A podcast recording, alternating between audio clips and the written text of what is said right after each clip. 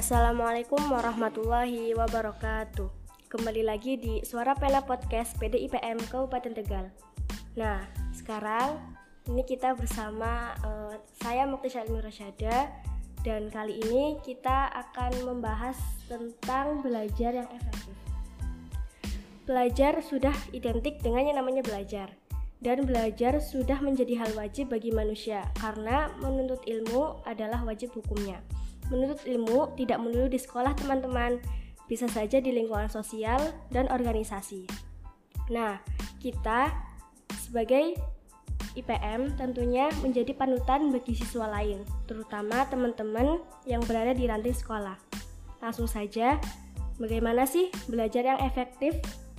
Yang pertama adalah buat suasana belajar yang nyaman.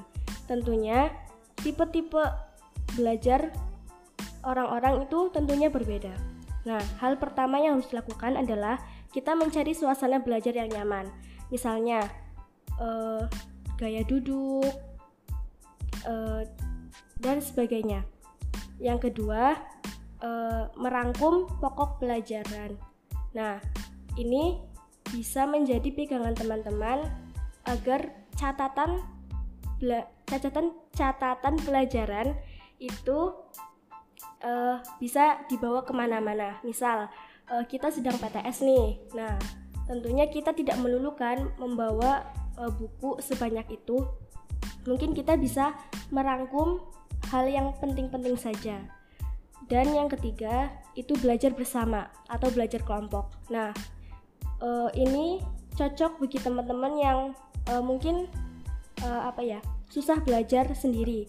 Nah, teman-teman bisa mengajak teman-teman lain untuk belajar bersama.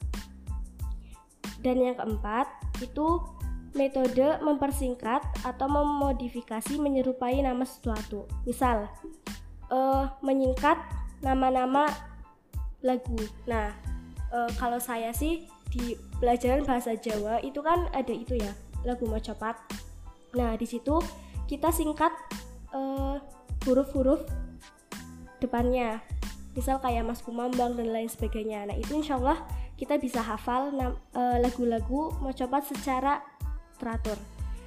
Uh, yang kelima itu belajar dengan praktik. Belajar dengan praktik itu seperti kayak uh, misal IPA dan lain sebagainya. Dan yang keenam itu belajar rutin tapi jangan lama.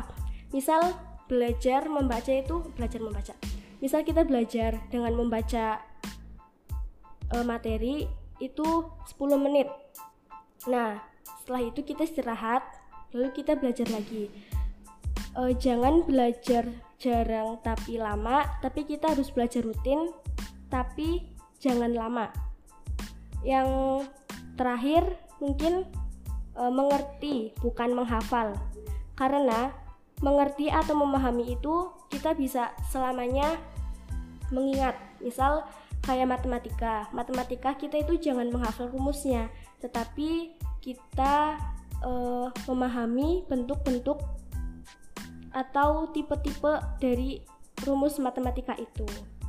Nah mungkin itu saja tipe-tipe belajar dari saya. Semoga bermanfaat bagi teman-teman yang mendengarnya nun wal qalami wa turun fastabiqul khairat. Wassalamualaikum warahmatullahi wabarakatuh